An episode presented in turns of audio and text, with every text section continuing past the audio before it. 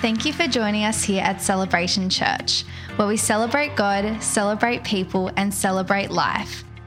We hope you enjoy today's message. Fantastic. Great. You're comfortable. There's a fan on you. Are you ready for the next two hours together? No, I'm just joking, just joking. Uh, we're so blessed to have the Battishaws with us this morning. Um, they have been involved in leading and pioneering churches for forty, fifty years. Um, and they've been involved with Dubbo and parks and that whole area that I don't even know geographically existed. Um, and they've been leading there and felt prompted by God a few years ago to come to Kiama, and they're planning a church there. And we're so blessed to have them with us this morning. Um, Pastor Brian and Charlie, um, when they went on holidays, they were like, who should we get? And the first person on their hearts was Nathan and Mel to be here with us this morning. So you're going to be blessed. I encourage you, church, please hear from God. We're at the beginning of the year. Take a moment and just let him speak into your twenty nineteen. No doubt you'll be blessed this morning. So why don't we stand to our feet as a sign of honor, of expectation, and welcome up Nathan as he brings the word this morning.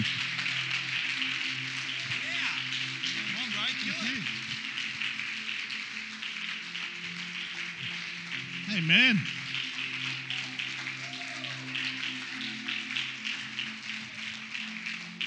Well, it's good to be here in Nowra. I um I looked at those comfortable seats and I thought, um, remember back in the day when they used to have the big chairs and the, you'd sit during the worship, the pastor would sit on the big comfy chair. So uh, maybe they're coming back. The uh, I can just picture sitting on that thing later this afternoon over at Hyams Beach. Beautiful. Hey, it's good to be here. Um, for those who don't know, my name's Nathan. Um, I'm the, my wife and I, Mel, who's up the back, I think, somewhere. We moved to Kiama about nearly two years ago now to pioneer a church. Um, there's no Pentecostal church in Nowra, in uh, Kiama. Hadn't been for about ten years. So um, I've spent all of my life, bar, bar about six months, living out west. When I say out west, we're talking out at Dubbo. Um, I don't know if anyone knows where Dubbo is, but uh, I, I, I lived actually west of Dubbo, so I'm not even going to say the name of the place because you probably ha- haven't heard of it. But um, so we planted a few churches out west, and um, we were getting hassled to um, go and look at Kiama, and I just thought, I'm not, you know, I'm a country boy. I grew up in the country. I love the coast, but I'm a country boy. And uh, we would, we actually took a holiday at um, down south of here at uh, Mollymook. And we said, okay, look, all right, we'll go for a drive.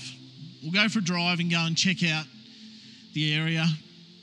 And um, as soon as we drove into Kiama, it wasn't because of those beautiful bends going through Gerringong, but as soon as we got there, we just knew that we knew that we knew that we had to pack it all up and go again. And mind you, we just built a building, uh, done a two-year-old church in Forbes that we planted. We'd built a building, done the whole build with cash. God had been good. We'd seen incredible miracles. But we just knew that we knew that we knew that we had to pack it up. We had to go again. And so now we're blessed to be here on the south coast. God's country, hey? Loving it. It's good. And hey, it's, it's such an honour to uh, come and share with you early in the new year. Um, Benaiah and Char- Pastor Benaiah and Pastor Charlie are just incredible people. And Uh, Mel and I feel very honoured and blessed the fact that we only live thirty-five, thirty-five kilometres down the road. Uh, we've started to do a bit, a bit of life with them, and they're just such a, incredible people to be around. You can't you can't help but be uh, leave bigger and uh, with more faith when than when you hang out with um, and I and Charlie, and you, you guys are just so blessed to have incredible, gifted, anointed uh, pastors with such great character like them. And uh, so I just want to honour them. And also Benaiah, the funny thing was, when I was running youth ministries out west, um, I always was amazed at what God was doing here. I'd never been to the church here.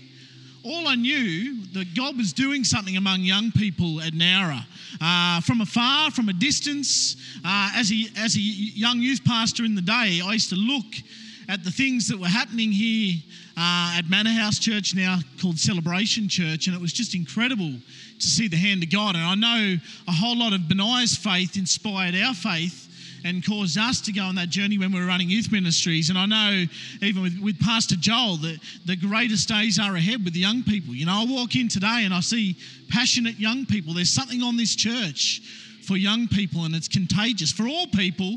But I just know, for, as a young youth pastor back in the day, this church, it was impacting even me out west of Dubbo in a little town of three and a half thousand people. You got to be encouraged to know that your church was impacting my wife and I in our little town and caused us, you know, to go on a journey of really being hungry for young people, where we uh, at one stage had about a third of our ho- whole high school in our youth ministry. And I, can I just encourage you to say that a lot of that encouragement and inspiration came from the like, just watching and seeing what God was doing here, and it stirred something on the inside of us. And so be encouraged as a church. Your impact is greater than the Shoalhaven, amen? Your impact is greater than New South Wales. Your impact is greater than Australia. And I just really believe in the life of this church, you are going to see unprecedented uh, influence start to go out. Amen? Amen. So there's... is my introduction. So my wife's up the front. Um, we love this area. We're just falling in love with it.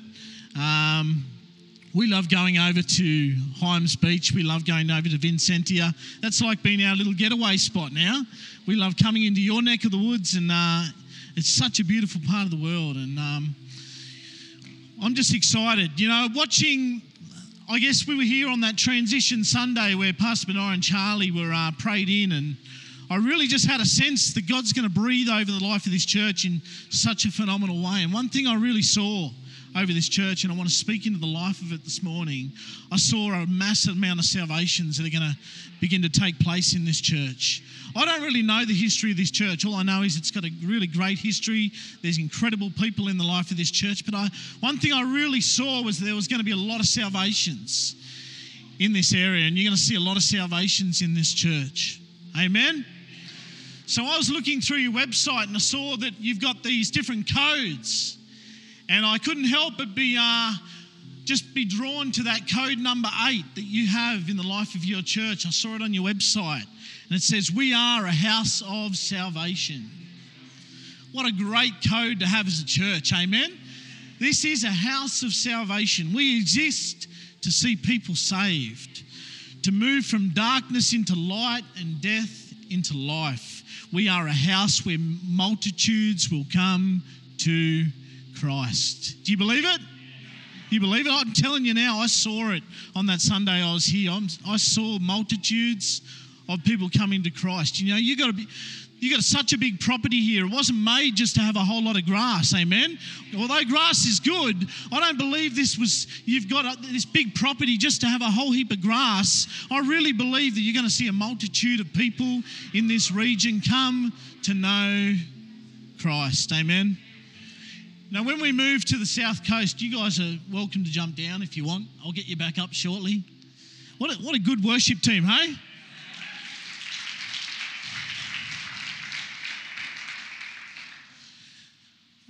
Mel and I, a few years ago, we were in a place called Peak Hill. Once again, it's probably a place ninety-nine percent of you probably haven't heard of. It's a little old mining town near Dubbo. And there was this guy named Harry Leesman. He was coming through. Now, Harry Leesman, the amazing thing about him, before Hillsong came along, the biggest Pentecostal church in Australia was the church called Paradise in Adelaide, now known as Influencers Church. Um, and this guy named Harry Leesman, Influencers Church, um, it was seeing an incredible amount of salvations coming through. And what was happening though, the back door was as big as the front door. So there's a whole lot of people coming through getting saved, but a lot of people were being lost out the back. And this, this guy named Harry Leesman came in, and he created this incredible discipleship process of actually taking people on the journey through salvation and ensuring that people aren't just getting saved, but they're getting equipped and empowered to be disciples, but to also be disciple makers who go and reach other lost people. And what happened, this church went from uh, a retention rate of like twenty percent, all of a sudden they got it up to like eighty-eight, I think it was eighty-three, eighty-four percent. And it was an incredible thing where they started to see this church explode. And the reason why I say this A few years ago, Mel and I were sitting in this little meeting in Peak Hill and we were asked to come and meet with this real general of the faith named Harry Leesman, this little Italian-speaking guy. And he began to prophesy over Mel and I, and he gave us this scripture. And it was probably seven or eight years ago, but it's a scripture that, for us, we really feel it's like a, a scripture that is like our church planting um, story. And he just said to us simply, you need to remind yourself everywhere you go that the harvest is great, but it's the workers that are few. So he said, wherever you go, wherever you plant churches, wherever you take ground, you need to pray for workers for that harvest field. And he said, quite often what happens is we pray for the harvest, but the Bible says, already says that the harvest is actually truly great. And can I encourage you this morning here in Nowra that the harvest here in the Shoalhaven is actually great. Amen?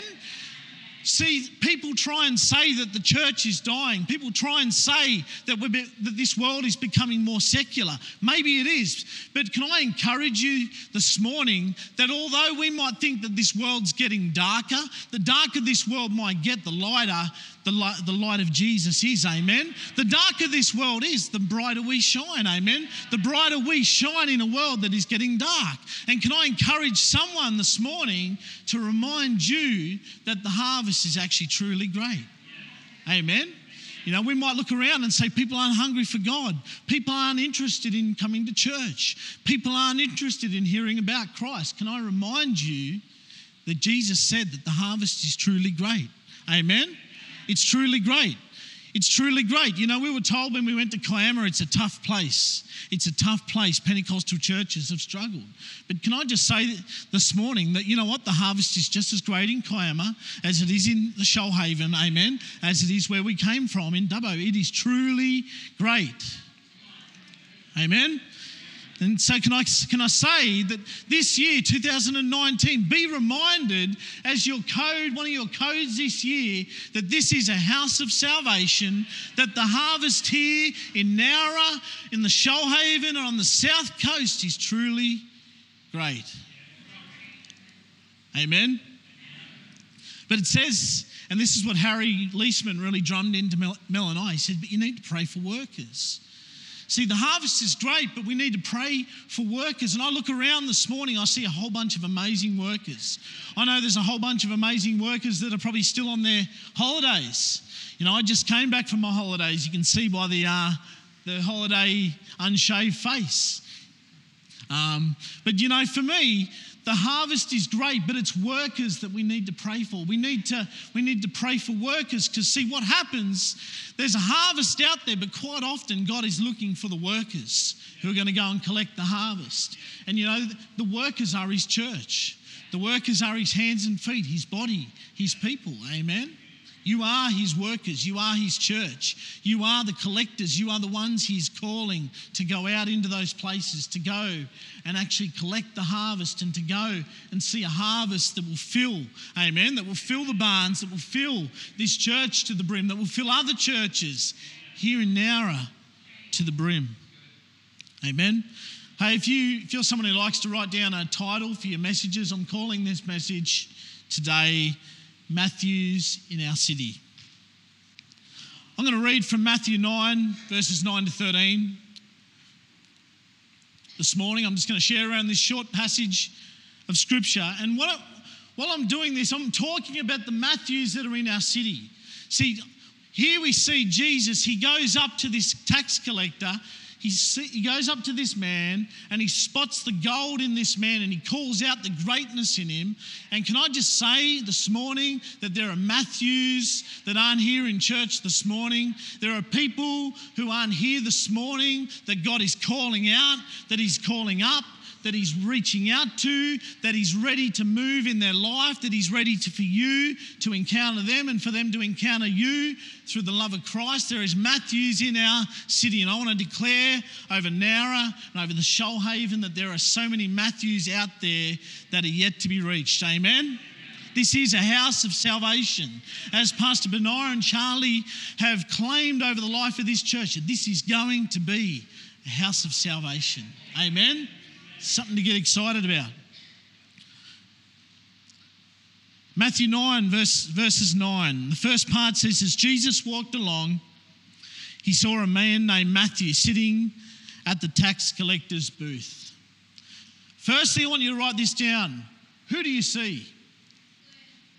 Can I ask you this morning, who do you see? See, when Jesus was going into that place, the Bible says he saw Matthew at the tax collector's booth. You know what? Sometimes what would happen, it's easy for us to say, you know what? I saw the tax collector's booth and then I saw Matthew. Because see, you got to see, back in those times, a tax collector was seen as one of the lowest of the lowest of the lowest scum of the earth people. And see, Jesus could have very easily have seen the tax collector's booth and then seen Matthew. But the Bible says he saw Matthew at the tax collector's booth. And can I just say this morning, who do you see? See, Jesus didn't just see a man. He saw the potential. He saw the future. He saw the destiny of this man. He didn't see who he was there and then. He saw who he could be. And the question is, and I want to put to us this year, and you've got to know I'm only here for one Sunday. I want to preach something that isn't just something that we feel nice and cozy with and then go home and get excited for the next two incredible weeks with Pastor Joel. But I want to speak something into the life of this church that's going to take you closer to the heart and the vision and the mandate and the code that, you've, that has been charged on this church to be a church, amen, that is going to be a house of salvation. Who do you see? You know, we'll walk out these doors this morning and we're going to see a whole lot of different people. Who are we going to see? What are we going to see? Who? What are we going to see on someone's life? When we go back to work, maybe you go back to work this week, maybe you've been back for a week. Who do you see? Who do you see? You know, I think so often in life we get destination driven. We get so destination minded that our fix and our focus is on the destination, and we miss that stretch in between the now and the destination. But quite often, God actually wants to move in the journey between here and the destination. And what happens so often, our mind is only thinking of the destination, maybe getting that milk from the shop, or maybe it's going and picking up that thing from the surf shop. And what happens is our mind gets so fixed on that destination that maybe it's that little bit or that gap in between where God actually wants to move the most. Maybe it's the gap that's in between where the life, that life he wants you to encounter, or that person who he loves on, or who he wants to encounter and reach, is in that gap that is in between. You know, what could happen in our lives in two thousand nineteen if we actually said, you know what, I don't want to be so destination driven that I actually miss the moments, that I miss the bits, that I miss the gaps, that I miss the parts in between. You know, I've been amazed that when I've actually taken my eyes off just the destination and said, you know what, what do you want to do now, God?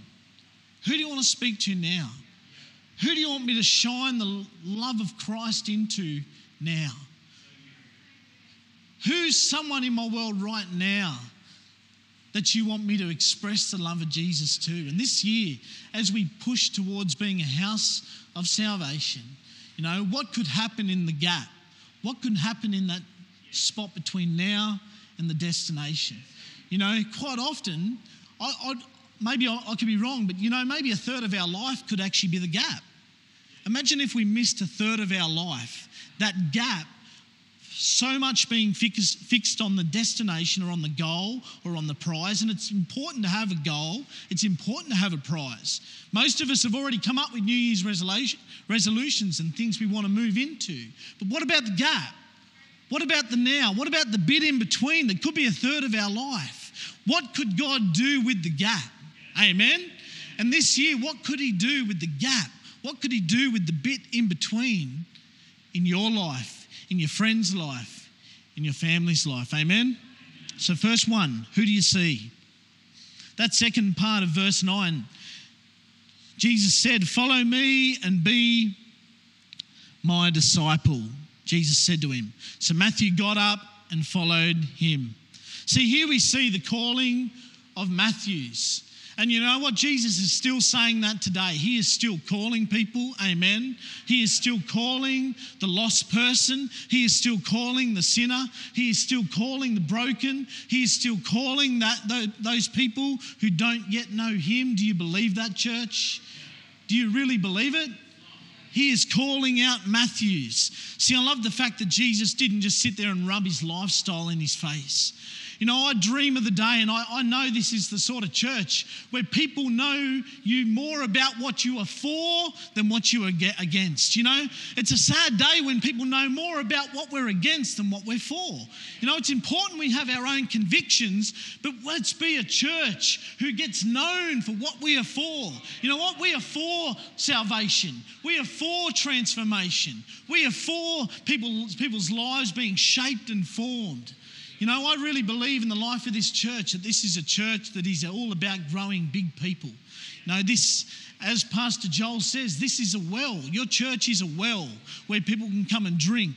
They can come and be nourished. They can come and be fed. They can come and be loved on. They can come and be healed. It's a safe haven, a safe place where people can be grown and not be hurt and damaged, but where they can be transformed to be all God's called them to be.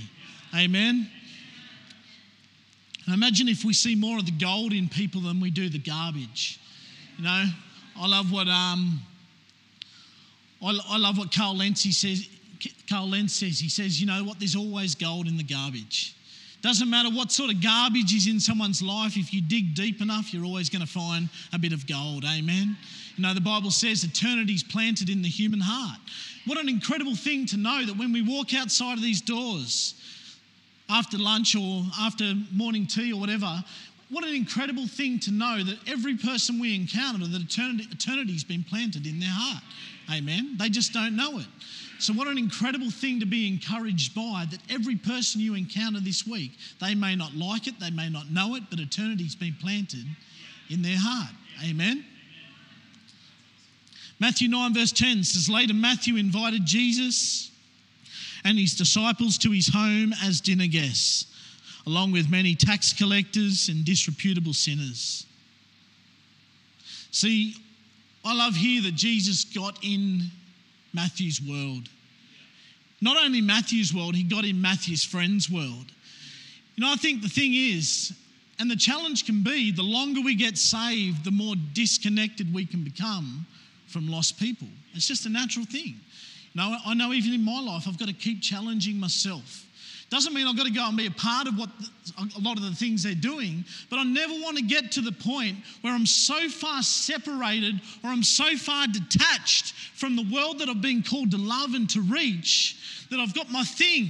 You know, I think it's important we come together as the church and be championed and be encouraged and be equipped. But I also think it's important that we then get sent to actually go with that life-changing message that our world is so desperate and dying to hear. You know, I, I love the fact that Jesus, he got into their world. He got into their mess. He got into their situation.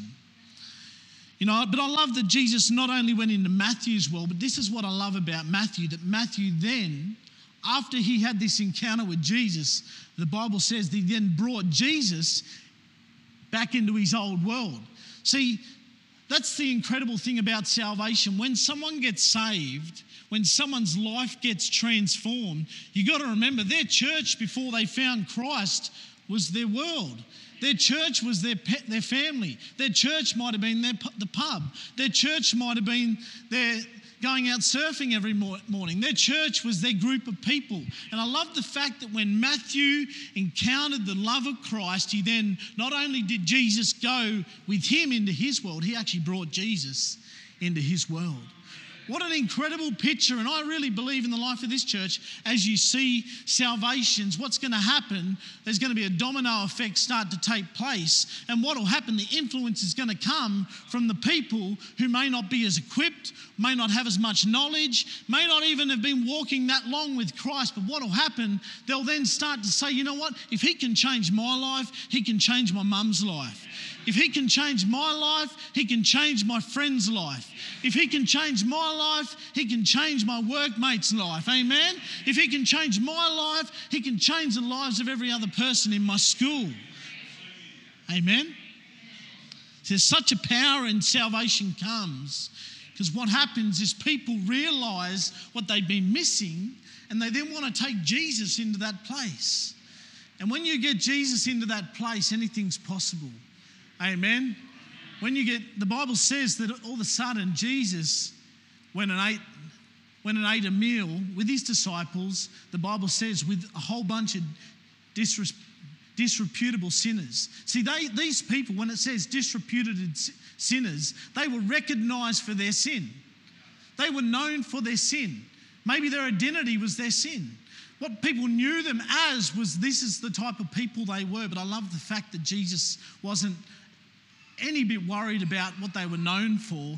I believe what he was more worried about is who they're going to be. Amen? Who they can become. Anything can change. Anything can happen when Christ comes into the centre of some, of a situation. Anything can change when he's invited in to that situation. Amen? Now, I've got this saying I use in Kiama: how can I expect people to come into my world when I'm not willing to go into theirs? Now, how can I expect people to come into church with me if I'm not willing to jump into the world? Doesn't mean I've got to go and do all the things they do. But I never want to get so tied back and tied down and separated from the world that needs to know who Christ is. That, you know, that what happens is, how can I expect them to come in to my world if I'm not willing to jump into theirs? So that's for me. I, I find while I'm still, I wouldn't say I'm fit, but while I, like, while I can still move my legs, I join sports, I do stuff that gets me out among people. I want to be around lost people. I want to be around people who need to know Christ. I want to be a light that shines in dark places. Amen? As a church, I believe we are called to be a light that shines in dark places. I believe that you are the light of the world, that this is the house of salvation. This is a house where salvation is going to come. Amen? And I really believe it's going to come as we influence, as we infiltrate, as we get in the spheres of influence in Nowra, in Bomaderry, in, you know, St George's Basin, in Berry, and all the different different parts of the Shoalhaven, and start to be that influence for him, amen, in those places.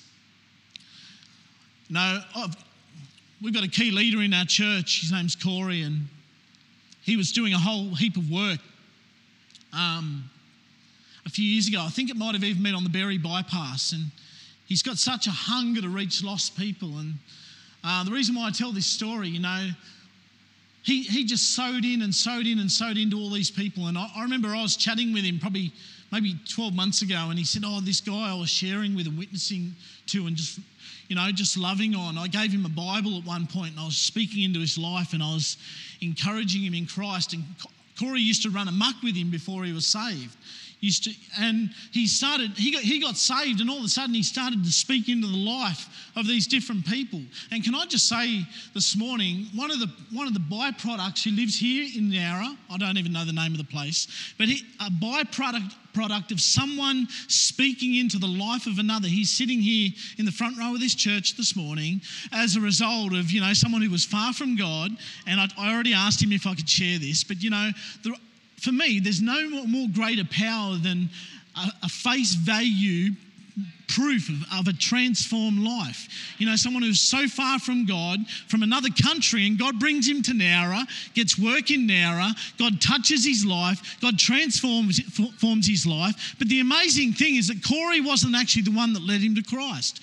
Corey spoke into his world, into his life. He planted seeds into his life, and then a whole bunch, some people in Nowra were able to see, see that harvest start to take place. And Sean's here as a result now of someone having the courage to get outside of their small world, to jump into his world. You know what? No one brought him to church. Someone took church to him. Someone took Christ to him. Someone took the love of Jesus into his world, and he's sitting here in church here, in your church here in Nowra, because someone actually took Jesus into his world. Amen? I reckon that deserves a praise or a... God's good.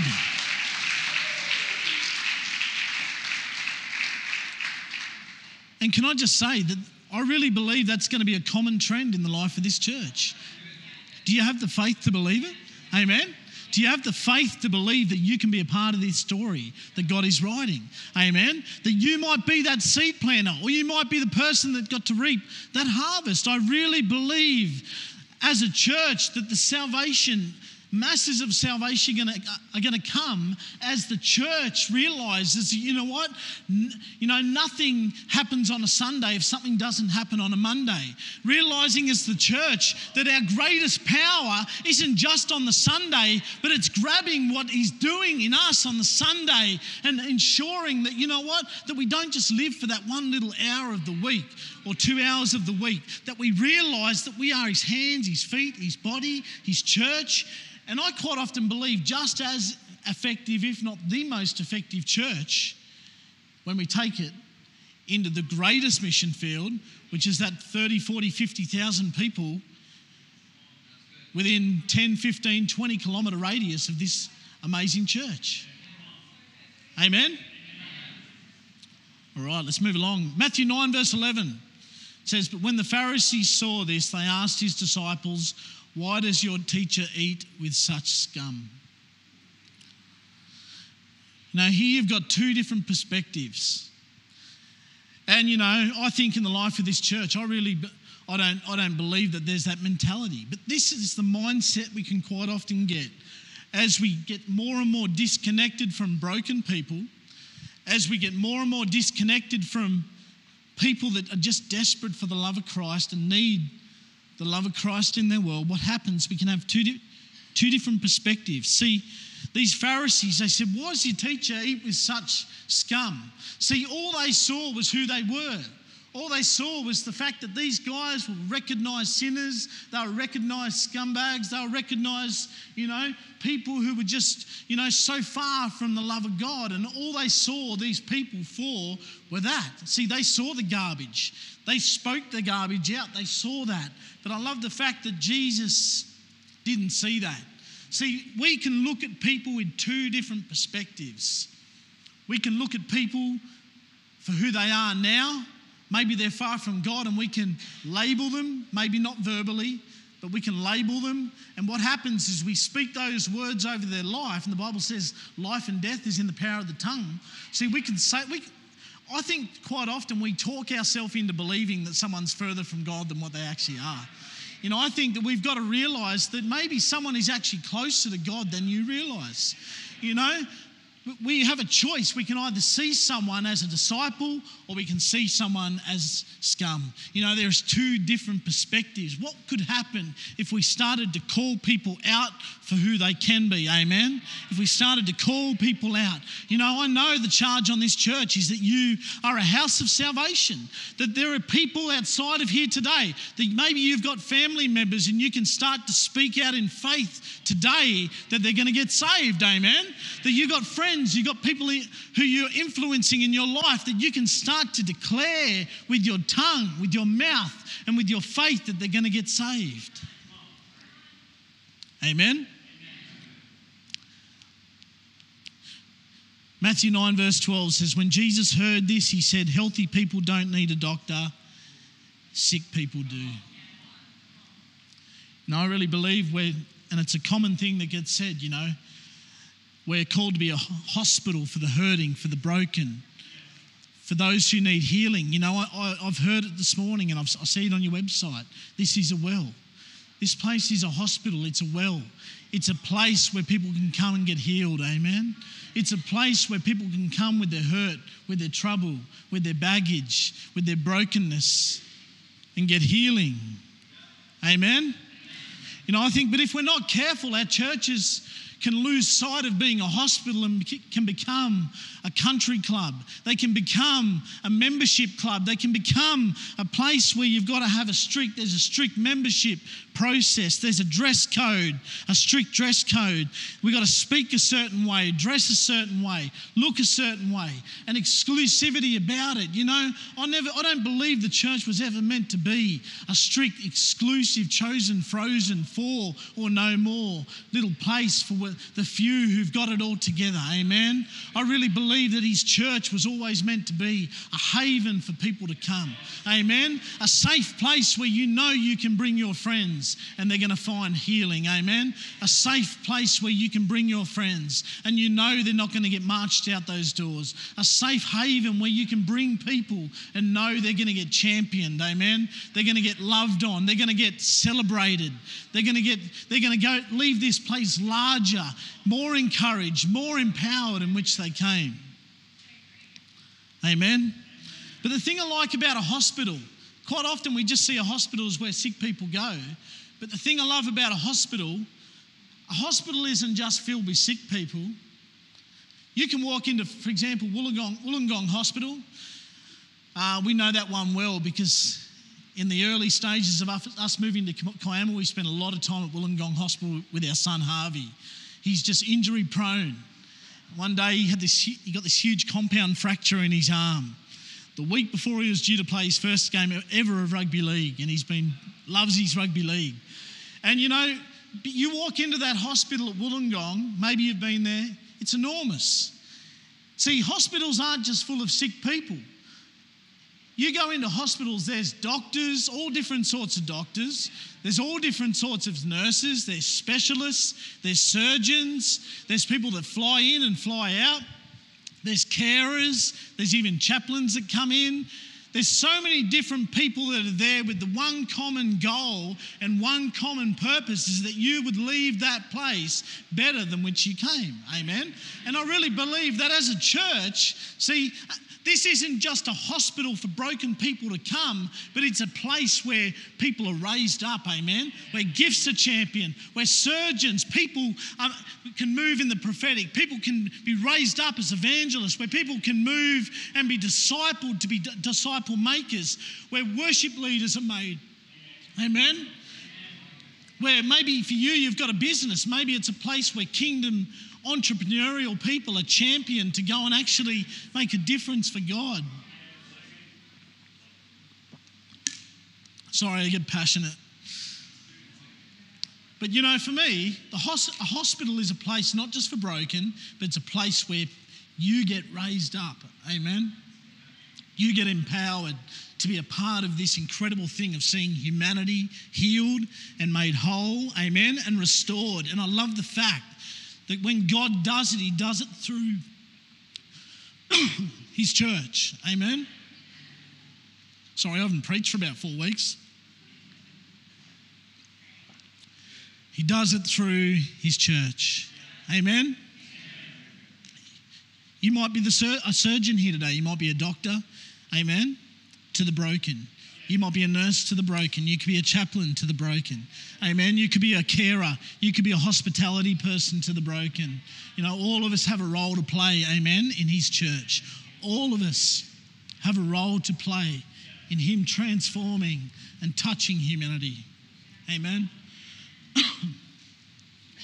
I might ask the worship team to come and get ready. Matthew nine, verse thirteen. Says, then he added, now go and learn the meaning of this scripture. I want you to show mercy, not offer sacrifice. For I've come not to call those who think they are, they are righteous, but those who know they are sinners. You know, I love the fact that Jesus there, he simply told the Pharisees simply what he was saying. And if you look in the footnotes of it, he was simply saying to the Pharisees, go and have a read of Hosea six, verse six. And simply what he was saying to them is, you know what? I actually prefer mercy over sacrifice. I actually prefer acts of love, grace, and kindness over compliance, rituals of religion. You know, that's what Jesus was valuing. He was valuing people that say, you know what? I want to show love. I want to show compassion. I want to show mercy. I want to show kindness. You know, there's Matthews in our city. There is Matthews in this city who are yet to be reached. Amen.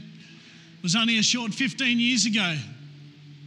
I found myself locked up in the overnight cells in Dubbo police station. My life was a mess. Didn't know Christ. Had a drug addiction. My life was going nowhere, nowhere fast. You know, I grew up as a teenager, always having to feel like I had to prove myself. Whatever it was, I always felt like I had to be extreme. So I took up B M X, freestyle B M X riding. Everything had to be extreme. Because for me, I, I wanted to prove to people I had what it took. You know, I had to prove to people I was extreme. And it took me on this lifestyle of extreme living. And I, I was just a broken twenty-year-old man. And, you know, that, that night led me to a whole bunch of bad decisions, which took me to a place where I got severely bashed up and, you know, bashed quite badly to a point where I was not in a good way.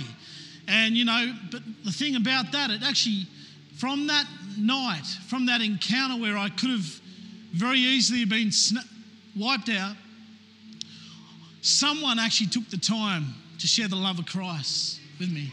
Someone actually took the time to be the church. I didn't have to go into a church. Someone took the church to me. Someone took the power of God into my life, spoke into my life, spoke into my world, and reached into my broken situation and saw that, you know what? You are a Matthew. You are someone that God has called to greater. You know, if you'd told me that I was going to be pastoring churches and planning churches and preaching, I hated public speaking. I still have to pray every time I do it. You know, but for me, God is good, amen? He's not finished with my life. He's not finished with your life. And there are people just like me. There are people just like you that he wants to reach here and now, amen? There's people just like Sean, yet to be reached here and now, here in this Shoalhaven region. And I believe with all my heart that this church is going to be a house of salvation, amen? As Pastor Benaiah and Charlie said, that multitudes are going to come to Christ in this house, amen?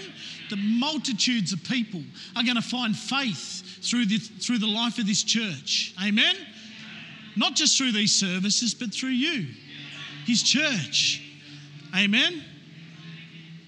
And I want to finish with this story. On the fourth of January, only a bit over a week ago, I was at Vincentia measuring up a house. I'm a, I design houses for a living. I do a, quite a lot of work around Vincentia in that area. And I'm, I'm measuring up this house, beautiful part of the world, but a terrible place to drive to on the fourth of January, especially to get back out onto that highway. And I'm measuring up this house and I'm measuring this house, and I see this guy with his two hundred fifty thousand dollars Mercedes parked in his garage, and by that point I'm thinking, and I knew I should have looked at, I knew I should have waited and quoted his job till after I looked at the house. I could have maybe easily put a couple of thousand more dollars on top. But you know, I, look, I looked at this house, and um, I, I measured up this house, thought nothing of it, measured the house, you know, didn't think much of it at the time. Measured this house, and then I'm down Uh, south of Ulladulla camping, and my, my daughter brings all these cicada shells to me, and I see these cicada shells, and straight away the Spirit of God spoke into my life, and he very much spoke it for what we're called to reach in Kiama. There's a very strong wealthy demographic in Kiama, and sometimes when I get into my head I think, how the heck are we going to reach these people who think they've got it all? They feel like they've got it all together. And I see these cicada shells, and straight away the Spirit of God speaks into my heart. And he says, you know what, there's people, especially wealthy people out there, who are exactly like that cicada shell. They are hollow, they are empty. You know, there is an emptiness inside of them. And, you know, then this guy that I measured that house for, he texts me and he says, random question, but are you a Christian? This is while I'm away. And I'm like, what? And he says, are you a Christian? I said, yeah, I am actually. And he said, I just, I've been racking my brain over over the last few days as to what it is about you. I didn't say anything directly to him, but I believe that when I go into my world, whether it be through my workplace, having a coffee, going shopping, that I am a light that shines in dark places, amen? And, you know, he said, it's just something, it was just something bugging me about you. And he said, I just, I, I just had to ask. He said, are you a Christian? And I said, yes, I am. And he said, and he just shared a little bit of his story. He's got a holiday house at Vincentia. And he just said to me, he said, look, he said, I've had some real bad health issues. I'm thinking of selling up in Sydney and I'm going to move myself down to Vincentia. He said, I've had health issues. And he said, I've got a whole lot of stuff I've done has been very successful. But he said, I feel, this is the word he used, hollow. I feel hollow. And and straight away I was so excited, and I thought, you know what, isn't it good when God gives you preaching material for the very place that you you know you're about to go and preach at?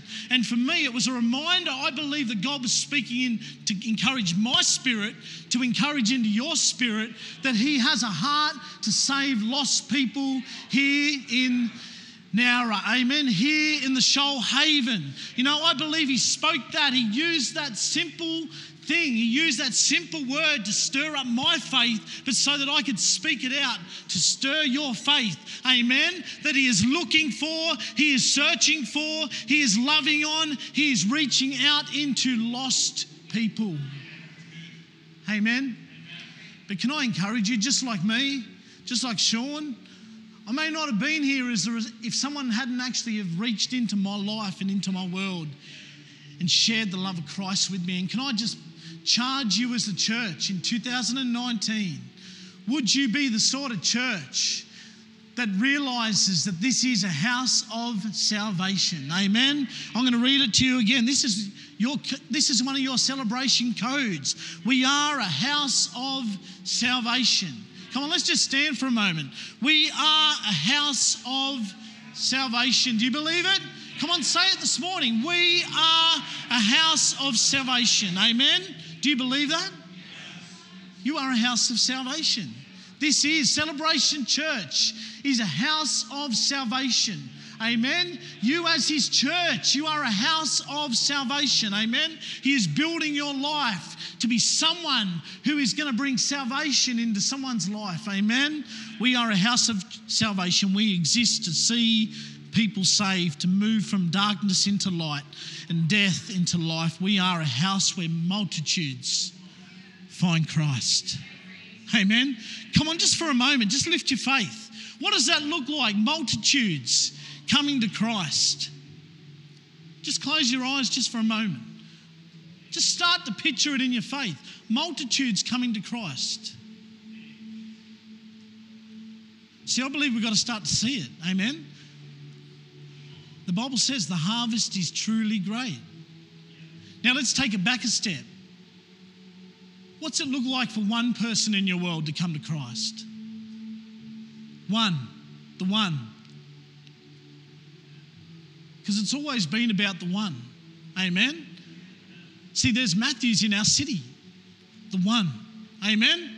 Multitudes are going to come to Christ, but there's Matthews in our city, the one, the one, the one. Who is the one in your life? Who is the one you're called to love on? Who is the one you're called to reach? Who is that one person you can share the love of Christ with this week? Who is that one person like me when I went over to Vincentia to go and shine the light of Christ, where he can maybe just see the love of Jesus on my life, where I can be in that place at the right time? I thought I was just going there to make some money and to go and measure a house. No, I was there to go and shine the love of Christ to the one. Amen?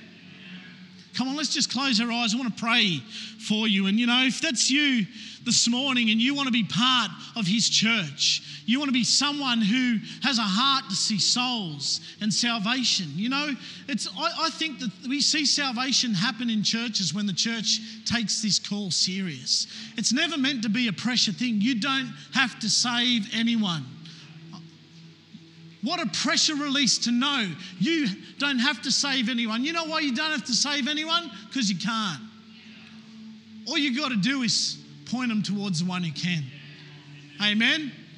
And you know, someone who's got a heart for evangelism, I can't help but preach this everywhere I go, and empower. I want to empower and inspire your church this year to take this code number eight serious, that you are a house of salvation. It happens when we take this deep, underlying passion and message outside of these four walls into a lost and a broken, dying world. Come on, just close your eyes and I want to pray for you. I just thank you so much, Holy Spirit, that you are drawing people, you are calling people, you are moving in people's lives. I thank you that there is no pressure, there is no condemnation. This is not a works-driven thing.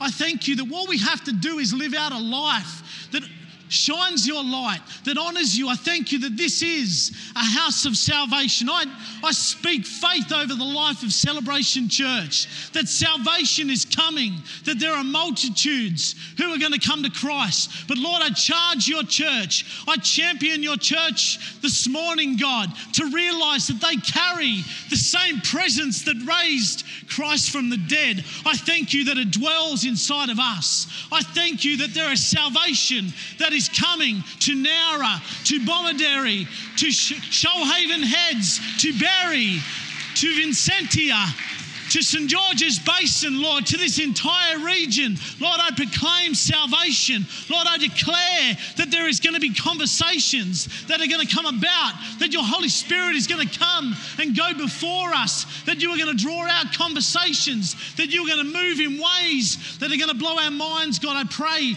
that you would enlist every person, God. I pray that you would strengthen every person to realise they don't have to be Mister Evangelist, they don't have to be Missus Evangelist. All they have to do is love you and know that they have been called to shine your light into this world. Lord, I declare that this will be a house of salvation. I declare that not that it will be, but this is a house of salvation. Lord, I speak faith over this house. I speak life over this house. God, I thank you that in two thousand nineteen, as we're looking at ways to improve ourselves, Lord, get our eyes not just on ourselves, but onto our world, God. Put our eyes onto lost people, onto broken people, Father. I pray that this building would blow out to the maximum, God, that we would have to, Lord, add services, Lord, extend buildings, God, and start to think creatively, Lord, to do things, Lord, that things that maybe have never been done. Lord, I speak life over this church. I thank you for the heritage of this church. Lord, I declare that salvation is coming. Salvation is here. Salvation is happening, God. You are calling out Matthews in our city. God, there are broken people right now coming, coming to the foot of the cross, coming into our lives. You're calling us to them, God. You're drawing us to them, God. You're moving in their lives, God. I thank you. Right now, in the name of Jesus, we declare salvation. In Jesus' name. Amen. Thank you, Pastor Joel.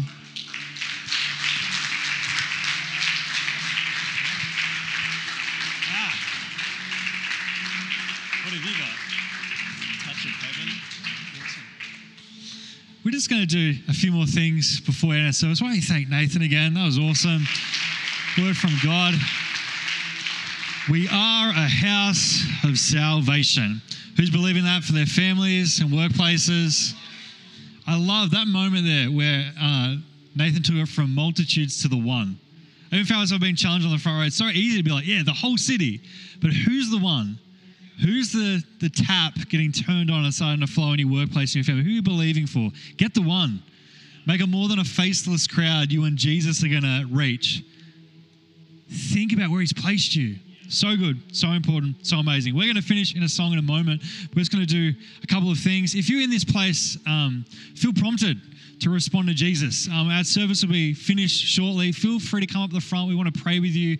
Uh, if you don't feel comfortable doing that, celebration church dot com dot a u forward slash Jesus. We've got a whole bunch of content on there that'll help you take those first steps with Jesus, devotionals, a prayer to say, ways to get connected in there. So if that's you, we don't want to let you miss the opportunity of today. This is the house of salvation for you. So we're here to support you there. Can you take your seats for one moment before we sing? We're just going to um, take a moment in our service. We believe as a church that we're blessed to be a blessing, and we're so blessed to have the Battishaws with us this morning, but we're going to take a moment for a love offering. Uh, we believe in a church family, we're not just called to look after and maintain ourselves, we're called to reach and bless others, and we are very thankful for the friendship that Nathan and, and Mel are to our house, but also we want to support them. Uh, so if you feel prompted this morning to give, we're going to have some cups in a moment. Also, our office will be open after the service if you want to give via card or check or money order or whatever. Barter, if you have a, a goat you would like to donate to them, they can take back to Kiama. That'll be good there. But please, let's be the kind of church that actually realizes we can bless them, because I was blessed this morning. What an amazing word for us as a church family. In a few months, we'll actually, Pastor Ben and I will be preaching on that code specifically uh, towards the end of February, which is going to be great. And we've got some, ah, oh, it's going to be a good year. I'm pumped already. I'm pumped. Are you pumped? Say, I'm pumped. So our host team, if we can get those cups, we'll hand them across our aisles, and then we'll do one more thing together as a church family. Ben, you can play, yeah, do your thing. Why don't we stand together as a church family? Uh, I want to pass Brian and Charlie from the very first week of our name change. We've taken a moment at the end of every service to commission us so that we go back out into our families and friends, because we are called not just to be here, but to go out and carry it. Come to the hospital, carry the hospital, be everywhere. So this morning, if you are physically able, socially adequate, I want you to put your hand on the person next to you. Hold hands if you want around their shoulder. And I want to pray that we go out this week and be Jesus. And then as we're going to sing this song together, the chorus of our new song this morning. So why don't we pray? Holy Spirit, we thank you that you have called us to carry you everywhere. We pray that this week, into the darkest places, into the hardest conversations, that we carry your life and your light, Jesus. We thank you that you are not the God of Sunday, that you're our God. So, God, we pray for boldness and courage to step out. I pray especially, God, that there be uh, grace to understand we're a house of salvation. We pray for God moments to lead people one step closer to you, Jesus. Give us boldness and courage to step out. We pray blessing, protection over our church family, healing over those of us that are sick or in hospital. We thank you for what you're doing in our midst. Church, why don't we sing together this song together? Thank you, Jesus. We hope you were encouraged by today's message. If you would like to know more about our church, please go to celebration church dot com dot a u.